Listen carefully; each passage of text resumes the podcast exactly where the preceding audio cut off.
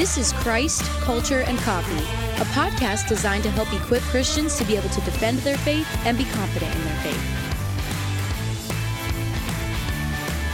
Hello, thank you for joining us today on Christ, Culture, and Coffee. I'm your host, Tyler Hurley, here with Robbie Lashua, and we are back talking about worldviews again. Here we are, third week on worldview. Yeah. We missed you last week, man. Welcome back from your trip. Yeah, just went on vacation, got some much-needed rest, and had a great time, but happy to be back. It's been, it's interesting. It's been 2 weeks since I recorded. It feels like it was forever ago, you know? Yeah, well, I have that effect on people, Tyler. I know. I've missed you so much. You missed me so much. No, I'm just kidding. Well, I'm glad that you're back. The big question is, while you were out of town, did you get to watch the Suns games? I did, actually. Okay, good. Yeah, I watched both of them. Good. Yeah. Amen to that. And then I got home for game three. That's good. Well, I'm glad. I wanted to make sure that that's important. So there we go. Anyway, well, before we get into talking about worldviews today, the topic actually is going to be pantheistic monism. Don't turn that off. I know some of you were about ready to say, okay, I'm done listening to this. This one. No, it's fascinating, and we need to know about it, even though we might not encounter people with this worldview every day. But before we talk about pantheistic monism, I want to give a coffee tip. So the coffee tip is this. Every ingredient in coffee matters. I was actually watching all of these videos this week and this isn't the tip, but dude, there are some people who get super into coffee science. And they were talking about the temperature of the beans before you grind them. Oh my gosh. So real in depth. They were heating them up in a microwave. They were putting them in the freezer. I really wondered how much of an effect that it has. They were claiming it has a crazy amount of effect on how fast a shot of espresso gets pulled or doesn't pull. It was nuts. It was way deep. Wow. However, all those little things do add up to a good or bad cup of coffee. Sure. And so the tip for today is a little more attainable than the temperature of your coffee beans before you grind them. The tip for today is that your water temperature really matters when you're making coffee. Really matters. You don't want it to be too hot. You don't want it to be not hot enough because it will affect how much gets extracted out of the coffee bean. And not just how much gets extracted, but how much of the right things get extracted. That's important. That's what's all to get. It's really interesting, because there's good chemicals in coffee beans, and then there's other chemicals that can make it taste bitter. So having the right temperature can actually help with the extraction of everything you want and hardly any of what you don't. Wow. Okay. Isn't that interesting? Yeah. And so here is the factual best temperature to have your cup of coffee made at. Are you ready? Mm-hmm. You want to heat the water to between 195 and 205 degrees. Okay. So you got a 10-degree window there, and it will be different if you're on the upper end or the lower end, so you kind of got to see what your preference is between that, but the experts say that if you're making a French press or you're doing a pour-over or even in your old coffee pot, the ideal temperature would be to have the water at least 195 and nothing above 205 degrees Fahrenheit. So that's it. So when you're making, next time you're going to make a French press, put a little thermometer in there and see what temperature it's at. If it's too hot, let it cool a little. This makes me wonder what my personal, just my regular coffee pot does. I have one of those just basic Ninja ones fills up a pot, but I wonder what the temperature is that comes out because I've never measured that before. You should check it out. Who knows, right? Maybe they're burning the coffee beans or maybe it's not hot enough. I got no idea. It's making a weak cup of coffee or something. Yeah. I've never thought that in depth into the temperature. Oh, so it's a thing. Very interesting. Yep. I like that. So that's the coffee tip for today, between 195 and 205 degrees Fahrenheit for the ideal cup of coffee. All right. Well, I like it. Yeah. Cool. Well, now that we are done with the coffee tip, we are going to get on to the content today. And again, we are talking about pantheistic worldview today, okay? Because that's the whole focus to this. It's this whole series has been to talk about different worldviews. And like Robbie said earlier, while you won't come to find a lot of people who believe in this, because this is something that is more in like Eastern religion, and in the US you don't really get a lot of that. But there are people out there that believe in this, in this system. Yep. And those worldviews of the pantheistic worldview in itself falls under many different religions. Yeah, there's a whole bunch of just like monotheism. You know, under that umbrella, there would be Christianity, Islam, and Judaism. Exactly. Underneath the umbrella of pantheistic monism, or pantheism sometimes, there are many different religions who adhere to this type of a worldview. Yeah, you got Hinduism, Buddhism, Taoism, New Age, Native American religions, and like there's tons out there. Oh yeah, there are. Yeah, and so the key is, though, that we need to understand exactly what pantheistic worldview is before we continue, because there is a difference that we need. There's a distinction that we need to make before further progressing in this topic. Yeah, well, Tyler, tell us, what does it mean? What are these pantheistic monism? What do the terms themselves mean? Yeah, so to kind of break it down for you guys, pan is what to focus on first. Pan in pantheism means all, okay? Pan means all, and then theos obviously means God, like theology, right? Well, that's where we get that. And so on top of that, so you got to think of it when you put that together, pantheism, that means God is all. Yep. All is God, right? Yep. Now, the really important distinction that we need to make here is it's not like we as Christians from our mindset, we like to think of whenever you hear of God, even from other religions, as a personality type, right? Mm-hmm. He is like the Christian God is a personal being. It is he has attributes. Yeah, he has attributes of mind. He makes decisions, right? Like things like that.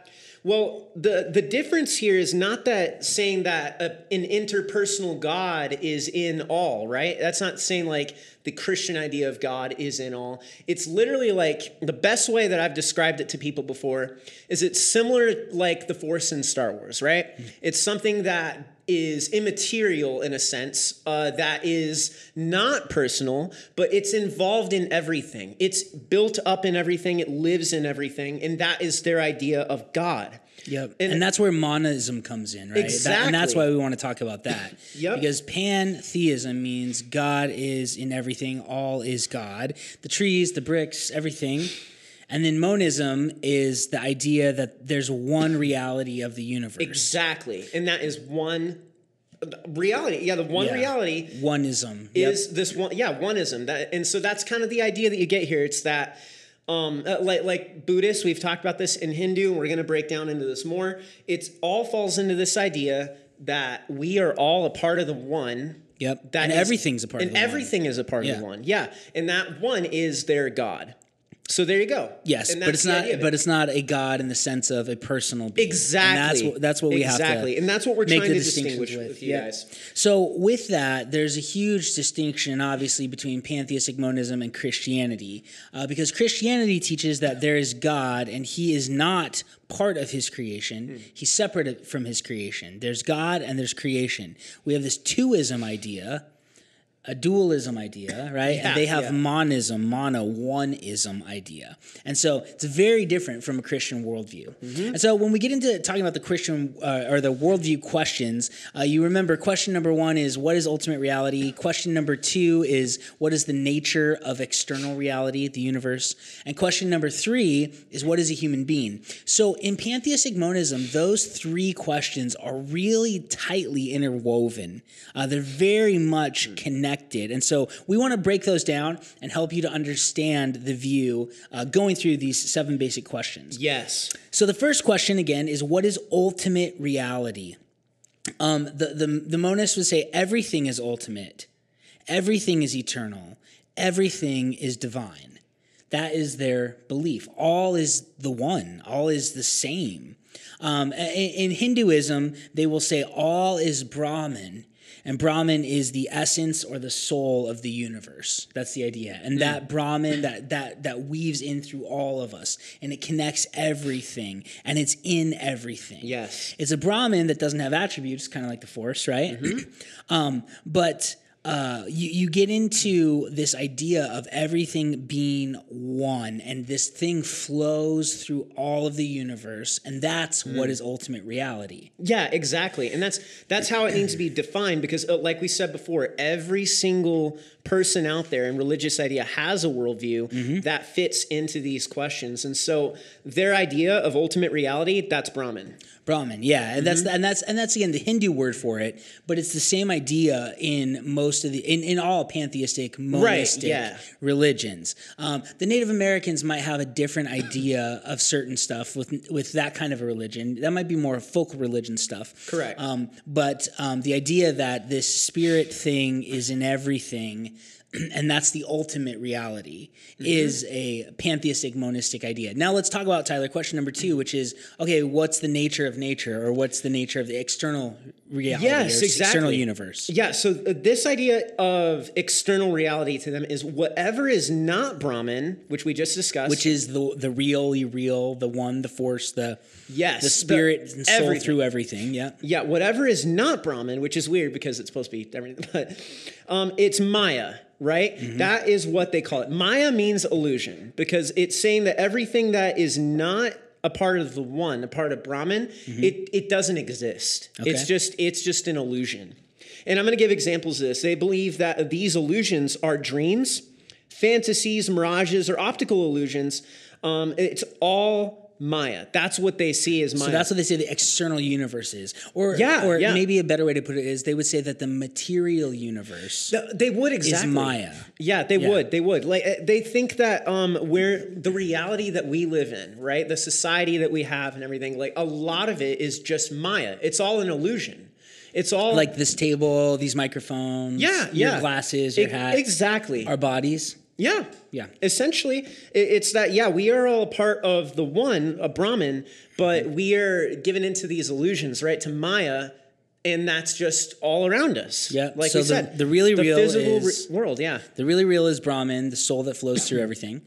But the physical material universe is an illusion. The nature of external reality, the physical reality is an illusion. Is illusion. Okay. Yes. All right. Now you get into what is a human being?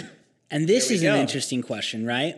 So they would say, and the Hindu way to say it would be Atman is Brahman. And I always think it sounds like Batman is Robin, but it's not. It's different. That a lot. Because they would say Atman, us, a human being, the individual, is a part of Brahman, right? And this idea comes from the Hindu scriptures.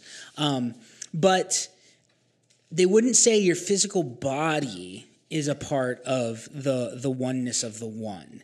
But your spiritual self is a part of the oneness of the one. So each person is actually this being, this force, this God thing, this Brahman. Yeah. It flows through all of us.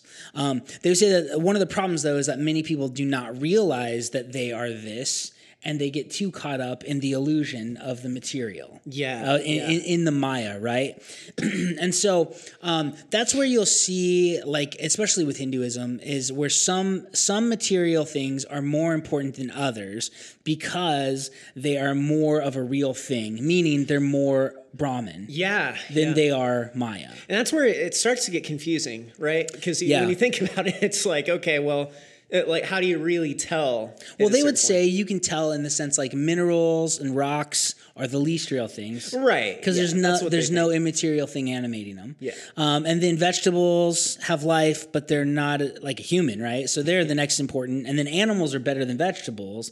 And then finally you get to humanity. And so there's like a hierarchy of who's closer to or who has more of the Brahman and who has more or less of the Maya, well, there the illusion. There's an explanation. Yeah. So within humanity, though, there's even people who are closer to becoming the one with the one. So the enlightened guru, right, is the closest human to becoming truly Brahman. Yeah. But in order to do that, you have to lose your individuality and your understanding that all of this is illusion and all of that kind of stuff. But that's what they would say a human being is. We're made up of Maya and we're made up of Brahman, but our real self is the spirit, is the Brahman.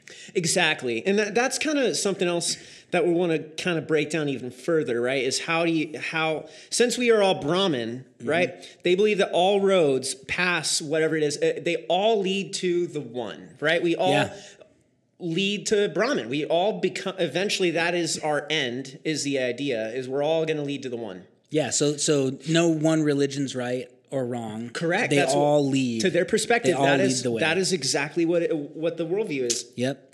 And so the goal is to not be with one another on the same path, because we are all on the same path, right? Well, as Christians, I'm not on the same path as a Muslim. You're correct. But and that's what they would say, that. Right? They believe that. Well, they would say we're not all on the same paths, but that doesn't matter. Well, yeah. That's what they say. Because they often use like Mount Fuji as like an example. And there's many paths to get to the top. Yeah. And one's a Christian path, and one's a Muslim path, and one's a Hindu path. Yeah. But we're all going to the same place. I'm sure a lot of you have heard this before. Yeah. Then that's how they describe it. So it doesn't matter what path you're on, but what matters is that you're going in the right direction. Yes, that's what they believe. And there's so many problems, other problems with that we won't touch on right now. But mm-hmm. That's the main idea to explain. And the interesting thing is it's not about the doctrine, right, of how to get there. It's about the technique. Yeah, because you already are one with this thing. Yeah, because they're like, look, you don't need any other knowledge. That's why what Robbie was saying, right? Where to them, it doesn't matter about the perspective, like that analogy of the mountaintop. Mm-hmm. They believe that everyone is headed on the same path. So it doesn't matter what doctrine you follow. Mm-hmm. That's in their worldview. Yep. What matters is the technique. Yep. On how to get there. And so what's interesting is sorry, I'm going to butcher this name possibly, or Sri Ramakrishna. Yeah, Sri Ramakrishna. There we go. Perfect. Said, do not argue about doctrines and religions. There is only one. All rivers flow to the ocean. Flow and let others flow too. Mm-hmm. Sounds very nice. It does. It sounds peaceful, right? There you go, that thought, okay? But the thing is, so this is what they do, though. The practices of meditation are encouraged through their technique mm-hmm. as a way to achieve Brahman, right? To become Brahman, to realize you're a part of it and that you're shutting out Maya, the mm-hmm. illusion, right? Oftentimes, I've actually heard stories and seen, like, there's gurus who will take this very seriously, especially, like, in the East, where there's a meditation practice where they dig themselves in a hole, and they just pile cow dung on themselves. Those are supposed to be the most enlightened guys. You're right. Because they don't care about material. See, exactly. So what they're doing is they're starving themselves and they're humiliating themselves by doing this to show to the public, I am worthless. I am nothing. This mm-hmm. is all immaterial, which personal side note, I think it's fascinating because you see how Satan's kind of got a foothold on this type of worldview. It's like just further dehumanizing people and giving them this idea that they are worthless, which is not... It's not reality. It's not reality. And the other thing that's really interesting about that aspect of it when it comes to a human being is they would view personality and individuality as Maya. Right, so like you actually need to realize that you don't have these things. So if you have a certain personality or a certain temperament, all of that's illusion. And you've got to realize that and then realize that you're just one with the one. And so it strips you of the individuality and the uniqueness that God's created you with. Yeah, it strips you of that. You're right. It's very, very sad. Because that's what the technique is all about for them. It's to mm-hmm. strip away your humanity. Yeah, essentially, and that's what it is. Empty your mind, you know. And they say things like that. Empty your mind, and we're just never encouraged to do that kind of stuff in Scripture. Exactly. So even the whole idea of look within, look to the truth within, because they think Brahman flows through us. Yeah. But the Christian worldview is, no, I'm deceitfully wicked above all things. I'm still made in the image of God, and I still retain that, but I've got big problems within. And so it's a very different view of who human beings are. Yeah, and then it's just... It's degrading and it's sad, but that's the reality. That's their reality. That's mm-hmm. what they believe in their worldview, is that they need to strip themselves of Maya, which is their personhood, their humanity, their uniqueness, their individuality, all of it. And that is a part of the process. Yep. So that's what a human being is, and some techniques on how to realize your oneness with the one. But we're going to skip question 4. Many of you remember question 4 is what happens to a person at death. But we need to skip that because we have to talk about right and wrong first. And we kind of touched on it a little bit, but yeah. Yeah. So we're going to skip question 4, what happens to a person at death, and we're going to talk about question 5 and 6. So question 5 in the worldview questions, and again, this is all from James Sire's book, The Universe Next Door, which I can't recommend highly enough. So question 5 is how do we know? It's the epistemology question. How do I know that I know? How can I trust my thoughts? And basically the pantheistic monistic belief is that when you realize your oneness with the cosmos, your oneness with Brahman, when you do that, it is to pass beyond knowledge.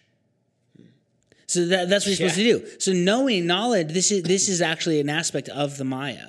You need to pass beyond that. So the principles of logic, you know, like a non-contradiction, they don't apply here. That's what they would say. They don't apply here where ultimate reality is concerned, because you just need to realize that knowledge is something to be passed beyond. And so when you talk with people who hold to this worldview, it's very difficult to pin them down logically because they don't value logic. And you'll hear people refer to it like this. They'll say, well, you just have a very Western mindset, and that means you think logically.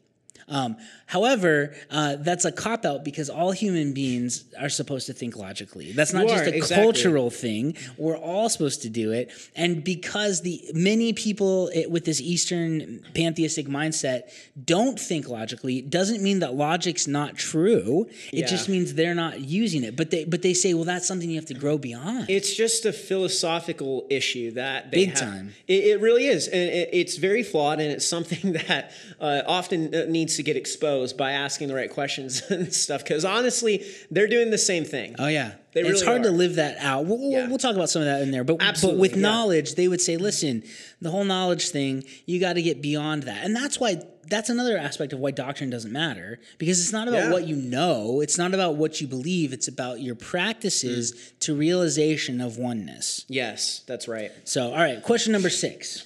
Yes, so getting into this, it's kind of touching a bit too on what we discussed with question 5, but the question is, what is right and wrong, right? Mm-hmm. The thing is morality, right? Yeah, morality. Yeah, yep. Exactly. The thing is, in their idea for what right and wrong is, it's to realize one's oneness with the universe is to pass beyond all good and evil, right? It's more essentially, it's just Maya still, because that's really what it is. They don't believe that it is consistent with reality. It's not a part of Brahman. Like, there's not really good or evil. There's not. It just is. That to them, that's what it is. And so that's the idea. It's to pass beyond that, beyond your limited illusion mindset with the Maya of thinking in terms of morality, because it's just not there. That's the thing. So that's kind of the idea. It's that the cosmos is perfect at every moment. It's and that's where you'll have, like, you know, the yin and the yang, right? Yeah. It's the balance. You hear people talk about the balance of everything. They think that it's just it is. And what's interesting, I love how you mentioned the balance of all that. That would, for there to be a balance of something, that would have to imply that it's real, meaning that there could be more on one side or the other. So I'm just saying, there's so many inconsistencies in this philosophy and worldview. But that's because you're applying Western mindset to it, Tyler. Right. You need to think in an Eastern mindset. I gotta cleanse myself of this Maya, right? I'll find some cow dung outside after this. Sure. But there we go. But even though that they agreed this is true, that morality essentially is Maya, right? People can't live without having a sense of right and wrong because they were actually created by God with morality. Like, they live in the real world. Yeah, even though they believe this, they still live in the actual world where there's right and wrong. The fascinating thing is within, like, the example of Buddhism and stuff, like, or even in Hinduism, that's there too. But in their idea, I've heard this discussed before too. They don't even, correct me if I'm wrong, but even the most enlightened are told it is essentially immoral to tell other people how to become enlightened because they need to discover that for themselves. Am I correct? Somewhat, yeah. I mean, it depends on which religion specifically. Of course, yeah. So there's some ideas that are out there of this. So it's just coming to... Well, they have a very strong view of what's right and wrong. Well, of course they do. But they shouldn't, because they don't believe that there actually is right or wrong. Exactly. Right? But it's not consistent. It's not consistent. But because they do live in God's real world where there is right or wrong, they had to come up with this system that's called karma. Yes, and you're going to get into karma. Yeah, here. We've all heard of karma before, right? So again, we're going to talk about the whole, is this logical, is this factual, is it livable, right, yeah, a little bit later. But this is an important aspect to understand with the pantheistic belief. Karma is the idea that a person's present, not even a person, an animal, a plant, anything, your present life's circumstance is a result of how you lived in a previous life. Yeah. So you can be climbing the chain of getting closer to becoming one with the one, or you could be going backwards depending on your choices in this life and in your next life and in previous lives. So because your soul is eternal, the Brahman, right, the eternal force that runs through the really real, there's this thing called reincarnation. And many of you have heard of that, I'm sure. And the idea is that when a person dies, their soul, just the Maya dies, right? The body dies, but the soul doesn't, and then it comes back into another body and is born, and they have another life, reincarnation. So the amount of good and evil that you do in this life will be rewarded or punished in the next life. So you could be a terrible human being and come back as an animal, because you have bad karma to work off and you need to be a cow for a while. You could be really bad at being a cow and have bad karma and come back as a rock.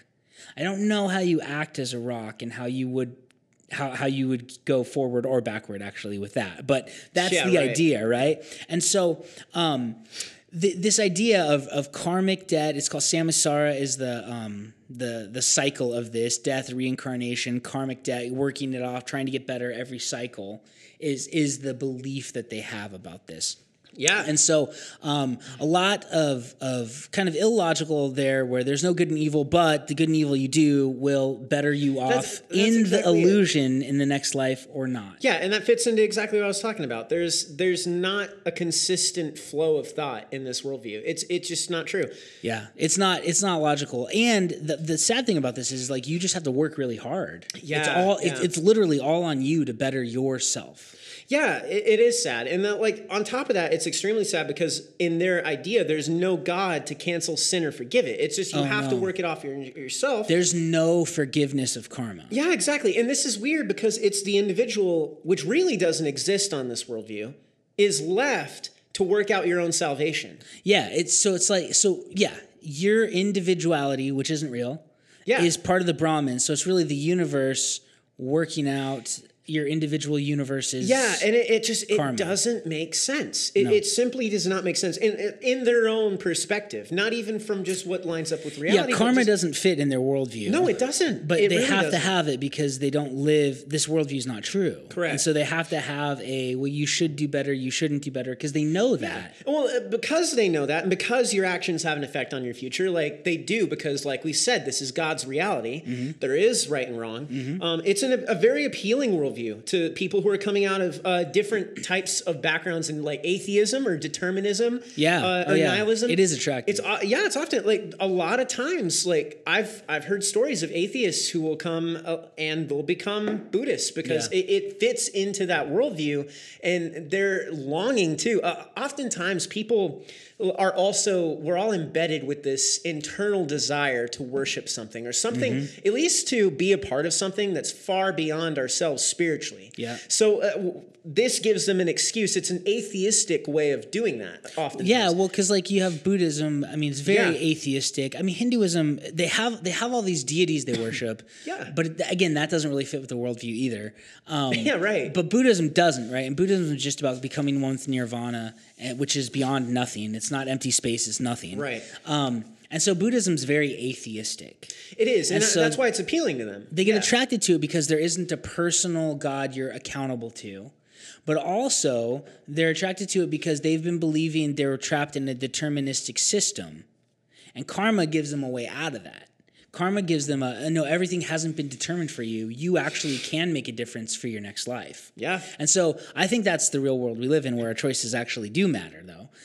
But the atheist doesn't believe that. But then when you can have a non-personal God and some spirituality, and you can actually make a difference, yeah, then it's appealing. So yeah, there are a lot of people, like you were saying, Steve Jobs, right? Yeah, he was an atheist for a long time, and then he became a Buddhist. He's exactly, he's one of them. He's got a famous story of that, like being a Buddhist. Like at the end of his life, he refused some care for cancer treatment as like a part of. He was saying it was a way to abstract himself from the Maya, like remove himself from that. And it just happens, like people who are atheists get appealed to it, and it happens. Well, and let's go back to that. So Steve Jobs is basically saying that cancer is an illusion.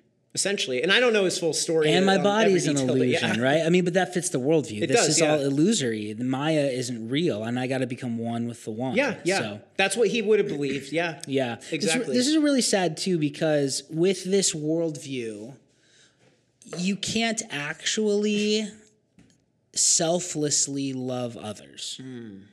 Because every time you were doing a kind act, it's getting applied to your account, working off bad karma. Yeah.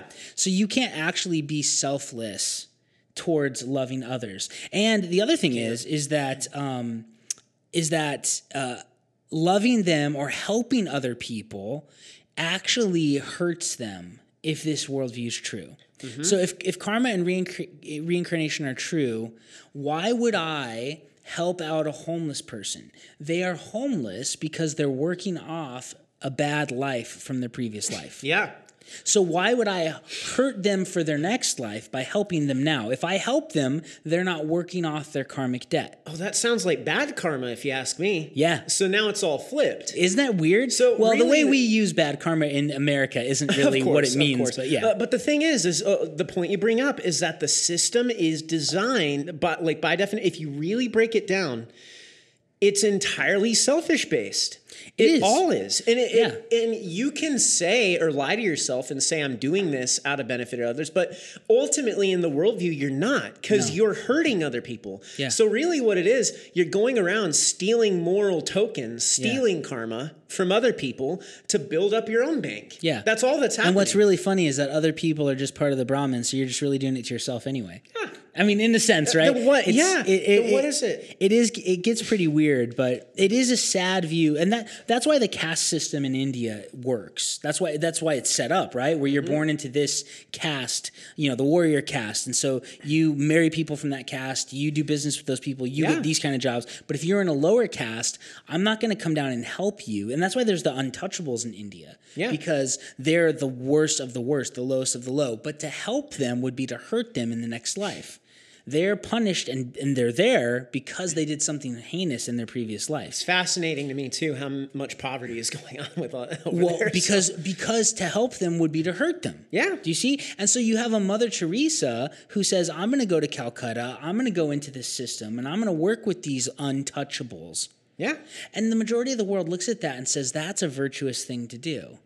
But according to the pantheistic monistic worldview, that isn't virtuous. That's actually hurting them. Yeah. Isn't that crazy? It is. And so it's so backwards. Yeah. And so Satan has gotten people to believe that helping others is actually hurting others. Mm-hmm. That's the big idea here. So exactly. When you do something like that, it's bad. So this idea of karma and karmic debt, if you really play it out and believe it, you won't be charitable. Yeah. And you won't help other people. And that kind of just even works against the livable aspect, because being generous is something we want to do a lot of times. It is. And it's a human nature thing. Helping other people out. Well, even the idea of, think about like being a hero.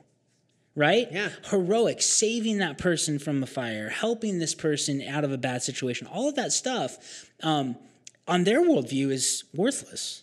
Isn't that crazy? It's just absolutely crazy. It is. And so it's a very different belief system. All right. So now we've worked through questions 1, 2, 3, 5, and 6. Now let's talk about question number 4. What happens to a person at death? Yes. We said we would go back to this, and so we're getting to it now. Death is the end of the individual. Right. Yeah, but that's okay, because what is the individual? Right. The individual is just a part of Brahman. No. Maya. Yeah. You're correct. Sorry. The soul is Brahman. That's what I had meant. The individuality is Brahman. You were correct. But yeah, so it is just Maya. So it's illusion. It doesn't matter. It is just illusion. Yep. That is the point to it. So that's what happens when you die. You lose your personal existence. You lose, an illusion. An illusion. Yeah. That's what it is. But it changes nothing because, like you said, your nature, that's what it is. That is what matters. Eternal. Yeah. Eternal. Yep. It's part of the Brahman. Yeah. So to them, death is not a big deal, right? We just said earlier, we talked about Atman is Brahman, right? Yeah. My soul is part of the soul one of the universe. Yeah, exactly. So the essence of every person is eternal. Mm-hmm. This really is seen in how people in India live, right? You see that a lot. They do not try to better themselves, revolt against the caste system or the British regime. Yeah. The cheapness of life is a stark reality in the East. So, like, we just spent time talking about that. Yeah. They don't try to do anything to get out. They're just like, okay, well, look, I need to strip myself of this because it's Maya. Like you said, it's something that they need to get rid of in their idea. So, well, and if you believe you're going to come back in another life, then life is somewhat cheap. Yeah, you just think, okay, well, I mean, it's not going to be fun to die, but if I die and I've done it a million times before. Yeah, I'll come back and I'll continue to do it. Yeah, I could come back and live a way better life. I could be born into a higher caste. Yep. So, and that's the thing. Yep, death is, but that's the sad part of how cheap death is over there, especially with the poverty and the lack of care. So you've got the karmic debt system, and then to help other people out of a bad situation is bad for you, and life just becomes cheap, even in their personal view of who they are. My life doesn't really matter. They don't value themselves at all. Yeah. If you have 10,000 lives, you're not very careful with the one life you have. Well, and think about it. Why would you be? If this is real, it's like a video game. I can just I can get more lives. You can respawn, on Mario. Yeah. And so that's the idea. That's really what they think's going on. And so death becomes not a big deal. Life becomes cheap. Care of people goes down. Of course, but because they think they get a redo, they get a retry in the future. So that's what happens to a person at death. Now, question number 7, what's the purpose of human history? They would say the purpose of everybody is to realize their oneness with the one and to pass beyond time because time is Maya. Yeah. Time is an illusion. It's an illusion. It doesn't exist. Yep. History itself is an illusion. And so we're just caught in this. It's not linear. It's not we started at point A and we're moving to point B. It's cyclical. It just keeps going and going and going, and your goal is to get out of the cycle and become oneness with the one. That's the goal of life. So how you do this, the Buddhists say you eliminate desire, you'll achieve enlightenment and salvation, you'll get to go to Nirvana, which is beyond nothing, and you'll lose all individuality and personhood and become one with the oneness of the universe. Yeah. That's the goal, but... it's to pass beyond time. It's to pass beyond knowledge. It's to realize right and wrong aren't real and everything's balanced and to be absorbed into a non-personal force. Yeah. Soul. That's all that it is. That's what it comes down to. And it's really sad. Like, it sounds more like, in my mind, I'd rather just keep doing the karma thing over and over again than enter into nothing. Well, because what is that exactly? Like, what? Because they don't even fully know that. They would say that they don't fully comprehend or understand in their worldview what that is. But it's that becoming nothing, basically just my personhood, who I am, ceasing to exist. I know they're saying that's just Maya. It's an illusion. But people know in their hearts, hey, no, I exist. I'm here and I don't want to be annihilated for eternity. That's, or at least not annihilated, but at least I don't want to just be a void essentially. And who does? No one does. It doesn't sound appealing to me. No, it doesn't. It doesn't sound appealing at all. The other thing I've always wondered, is with the karma system is who, number one, if there's no right or wrong, who determined what things are better or worse to do? For better or worse karma. See, that doesn't make sense. It doesn't make sense at all. And then who's the person keeping track and sending me into the right situation in each reincarnation? I think they just think it's just nature is what they would say. It just happens. Because there's no personal God. Yeah, exactly. Yeah. So what is causing that? They just assume... It's happening. That it just happens, yeah. But those types of things don't happen without somebody setting it up like that. Anyway. Well, it's because really what they're doing, they're not thinking logically about this. You'll often find, and that kind of falls into what we were talking about earlier, right? Mm-hmm. That whole idea of, oh, you're just a Western philosophical thinker, logical thinker, Western thinking, whatever. The thing is there, like the truth in that is there is this culture that's out there and all over the world of people who just think that, oh, I need to just not think, essentially. I need to remove that and just feel, be emotional. Yep. And when we let our emotions direct our livelihood, that's so dangerous. And that's, but that's the thing, but that's what's happening with this whole worldview of Buddhism. Well, and you have, well, and you have like, the interesting part, so Buddhism, I think, is a little more logical because they don't have, like, deities. Sure. There's nothingness. Well, you're going to nothingness. But with Hinduism, they have all these thousands and thousands of gods.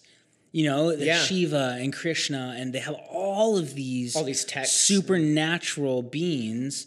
And it's like, how do those supernatural beings fit into this? Are they a part of the Brahman? And they would have to be a part of the system. So they're an illusion as well. I mean, that's what I mean. It's a mess. Yeah, it is kind of a mess. And again, with Hinduism specifically, you know, there is people often talk about it's not Hinduism, it's Hinduisms. There's so many different ideas of it because it's not like there is a standardized doctrine of it. Well, there's it's not just all these people in a similar area practicing it. Yeah, they'll say even like there's no actual sacred texts in Hinduism, but they have like. Well, they have, but they don't all adhere to it. It's more because it doesn't matter about doctrine, right? It matters about practice. Exactly. And so now that we've talked about this idea, though, this worldview. We want to talk about the idea of it being logical. Is it factual and is it livable? Which we already talked about all those things. Yeah, a little bit. But I just really want to break that down with you guys. Because you have to always. That's the whole idea of a worldview. What do they answer these 7 questions? Now let's evaluate it. How do we evaluate it? We look at, is it logical? Is it factual? Is it livable? Yes, and we've been talking about that. That's what you do with the 7 worldview questions after you've answered them. So first off, is it logical? That's what we're going to focus on. So karma is an illogical aspect of this worldview. That's what we already touched on this a bit, but the key here is if there is not right or wrong, why is there good and bad karma that needs to be accounted for? Because they say it doesn't. And we already, we touched on it. It's literally like illusion on top of illusion on top of illusion. It is, yeah. And it's like, because that would essentially mean that karma is an illusion. Well, shouldn't I need to realize that that's an illusion to get out of it? I mean, that's where it gets very odd. Yeah. So it's like, how does this make sense? So it's not logical in that aspect. And then this area of good and bad karma, it really is the weakest part of the pantheistic monistic worldview because Brahman is beyond good and bad. Like we said, there really is no such thing as good and evil. According to ultimate reality. So why buy into it? That's the idea. That is why, like, so you want our hot take is that this is not a logical worldview. Yeah. And when we say logical, we mean, does it work actually as a system just with itself? Yeah. We're not talking about, does it apply in the real world? Can I actually do it? We're just saying, when you put it on paper, does it contradict itself? Exactly. And that's what we find out with logical. That's why it's illogical, because it's literally contradicting itself. Right. The karma thing does not fit in with the idea that good and bad don't work. Now, Robbie, tell us, is it factual?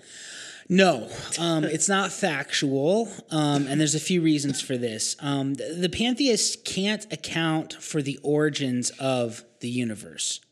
All right? Can't account for the origin of the universe. So think about this. The fact that the universe isn't infinitely old, we know it had a beginning, right? The singularity, Big Bang cosmology, all that kind of stuff. Since we know that the universe had a beginning, that causes huge problems for the pantheist. And here's why. Since there wasn't a beginning, you would have to postulate that Brahman had a beginning, because the universe had a beginning, and if that's everything, and there's nothing outside of that, then Brahman had a beginning, and that's just odd for a couple of reasons. Because then you'd have to believe that God or the universe brought itself into existence. Yeah. And a thing can't bring itself into existence. I can't bring myself into existence, and neither can you, and neither can this table. Yeah. Neither can this mug. Right? Right. Yeah. You have to be acted on by something that previously exists. And so the fact that the universe had a beginning makes pantheism not factual with the real universe, with the real world, because they're claiming that all is one. And in order to believe that, you'd have to believe that the one created itself, which nothing can actually do. What you have to have is you have to have somebody outside of the universe who is eternal. And so someone might say, well, we could just postulate that the universe is eternal. Well, you could say that, but science has proven that it's not. That's the problem. Yeah. You see? That's the issue, right. That the universe isn't eternal, and we know that. Therefore, pantheistic monism can't be true because you'd have to believe Brahman created itself. You would have to. Yeah. That's the only solution with this. And so, the Christian worldview says, because people will say, well, who created your God? And our claim is no one created him. He's eternal. Well, the thing is, and that's actually the best answer from a realistic and logical standpoint that I've ever heard about about ultimate reality, because there has to be something eternal. There has to be. It either has to be the material universe or something outside of the material universe. You can tell me, hey, there's no God, but whatever the substitute is for God also has to be eternal. Something has to be eternal that caused it to create. Well, and the atheist has to postulate a multiverse, or there was the universe shrunk down into nothing and became something, because there has to be something previous. And there's no evidence for that either. No. So that's the biggest issue there. So until you can prove that, that's the problem. And so that's the thing. You have to realize, is this logical? Is it factual? Is it livable? And now we're going to talk about, is it livable? Yep. Exactly. So okay, does it fit within itself as a system? We'd say no because of karma. Is it factual? Well, one of the reasons it's not is because the universe had a beginning, so it doesn't match with what we know about reality. Now, Tyler, tell us about livability. Is this something you can actually live out? No, it's not something that you can actually live out, because believing that all is Maya, all is an illusion, it's not livable. Why? It's not. Well, every day, the pantheistic monists will deny this belief. You'll see it throughout the whole thing. How do they deny it? What do you mean? How would you deny it? The biggest thing that I see in this is the caste system, right? It's extremely unloving, and it's extremely... it's not livable in itself. Well, in their idea, it's livable. But the thing is you can't go out in reality and picture this. Okay. You can't go out and live out the physical material world as though it's an illusion. And everybody knows this, right? You can't go, we've made jokes about this before, and these are some extreme examples, but you can't go to a bank teller and tell them that you want to withdraw $1 million from your account if you don't actually have $1 million.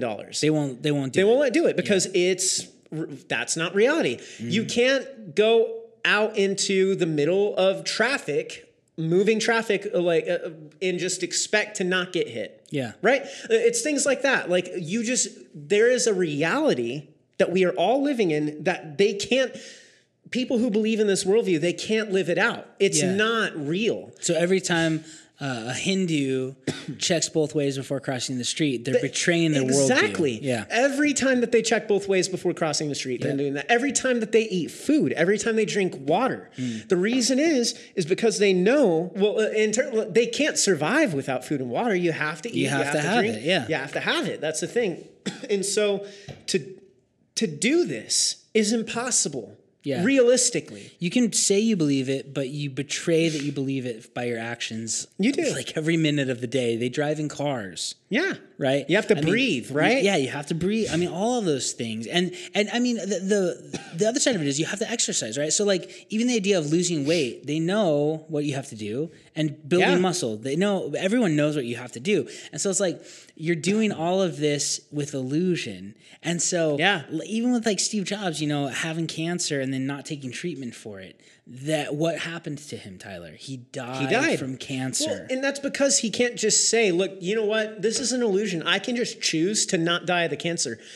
It doesn't work like that. No. It's because the cancer's real. Yep. That he had, and it killed him. And that's a huge point. So this livable point with worldviews is a big deal because anybody can claim to believe whatever they want. Anybody can say, I think this, I think this. Yeah. And many people can convince themselves to believe things that aren't true. Yeah, of course. We all can do that, right? I mean, I believe things that aren't true. Yeah, sure. So we all can believe in lies.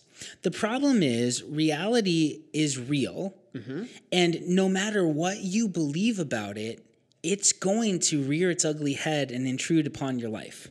Well, so, it's because it just is. You want to know what really is reality. Like, and cancer is real. It doesn't matter how you feel or what you think about it. It's real, and it intrudes your life. And death intrudes your life. And all of these things. It's so interesting to think about that. So that's why the livable question is a big deal. You have to answer, is this livable? Yeah. Because we live in a real world, not an illusory world. Well, that's what I'm saying, is that if it is an illusion, why couldn't Steve Jobs just say, you know what? I don't want to die of cancer. I just want to keep living my life creating these new technologically advanced devices. And I want to keep being a millionaire, and I want to live a long life on the earth before I go back into the cycle or whatever. Yeah. Why didn't he do that? Well, think about this. Even desiring to not have cancer doesn't fit in this worldview. It doesn't. Because there isn't good or bad. Cancer is not good or bad. It just is. Yeah. And so that's what's so even the I'm depressed about this, I'm sad that this thing happened to me. You don't have a place for those types of categories because that's just illusion. Yeah. So it really does dehumanize human beings. It really does take us into a totally different reality, one that we're denying what we're living out every day. It's not factual. It's not logical. I don't think it's good. And many, many thousands, hundreds of thousands, millions of people believe this worldview. Hinduism is actually the third largest religion worldwide. Yeah. And then you add in Buddhism and Taoism and all these other ones. And this is a predominant worldview in our world. And so we need to know how to talk to people about it, and we need to know what to share. And a couple of things that are important. When you're talking with somebody who adheres to this, forgiveness is something that they have no category for or concept of. Yeah. And that's one thing I talk about a lot is the forgiveness of God, because I can't be good enough to work off all of my karmic debt. In 1,000 lifetimes, I couldn't work it off because I keep accruing more bad than I do good. And so I needed Jesus to forgive me of my sin, of my bad, right? Yeah. And so the forgiveness and the grace aspect of it, I think, would be very appealing to them because in Western eyes, New Age, reincarnation, we think it's a cool thing. To them, it's not a cool thing. To them, it means you haven't made it yet. Then this idea that God came, a personal God came, and he did what none of us could on the cross, and he paid the penalty for our sins, and he gives us the free gift of salvation, the free gift of eternal life, if we trust him, not work for him. That is mind-blowing to the people that adhere to pantheistic monism. And so I think forgiveness is something that is just very appealing, and it's interesting because it kind of rings true in all of our hearts, too. To be a real pantheistic monist, to really adhere to this, you'd have to think forgiveness is laughable. Yeah, you would. Not just that it didn't happen, but that it's just such a bad joke. Like that's heinous, right? It's fascinating. So I'd encourage you to speak up about forgiveness when you meet people in this situation, and tell them about the forgiveness and the grace that we can find in Jesus. Well, and that's the thing, right? Like we said before, it's often hard to appeal to people who believe in this because it is an emotionally based philosophical worldview. And so the key to getting with them is to help them to understand these concepts, right? Mm-hmm. It's not always because it can be pretty difficult to convince them through some of these arguments directly. And oftentimes you need to help them to just understand the concepts of not being able to work off your karmic debt, right? Mm-hmm. Or not being, like, needing forgiveness, right? Or there being an actual sense of morality, right? Yeah, or that they're special as the individual that they are. Exactly. Yeah. And that they have value. And they're not just some, like, little speck of the one that's out there living out an illusion. So if you know anyone who believes in this worldview, just be praying for them. Pray that the Lord would soften their heart and reveal to them who he is and his nature, and reveal their nature and the value that they have to him as a human being. So thank you guys so much for joining us today on Christ, Culture, and Coffee. Again, hope this episode was beneficial to you all. I hope that you guys have learned something more about the idea of pantheistic worldviews here, and that you have come to a better understanding of how to approach it with the 7 worldview questions that we've shared. And that please, if you have any questions, don't be afraid to reach out to us on our social media accounts, because we would love to help you out further. But then again, just thank you so much for joining us today on Christ, Culture, and Coffee. And we will be back next week, continuing on in this series on worldviews. If you enjoyed the show and felt that this podcast was beneficial to you, please be sure to subscribe and leave us a 5-star rating on Apple Podcasts. Also, if you become a level 4 supporter on our Patreon page, you can get yourself one of our stoneware, Christ, Culture, and Coffee mugs, as well as a t-shirt and a sticker. We are available on all podcasting platforms, as well as YouTube, and we are also available on all social media platforms. Thanks so much for listening to Christ, Culture, and Coffee.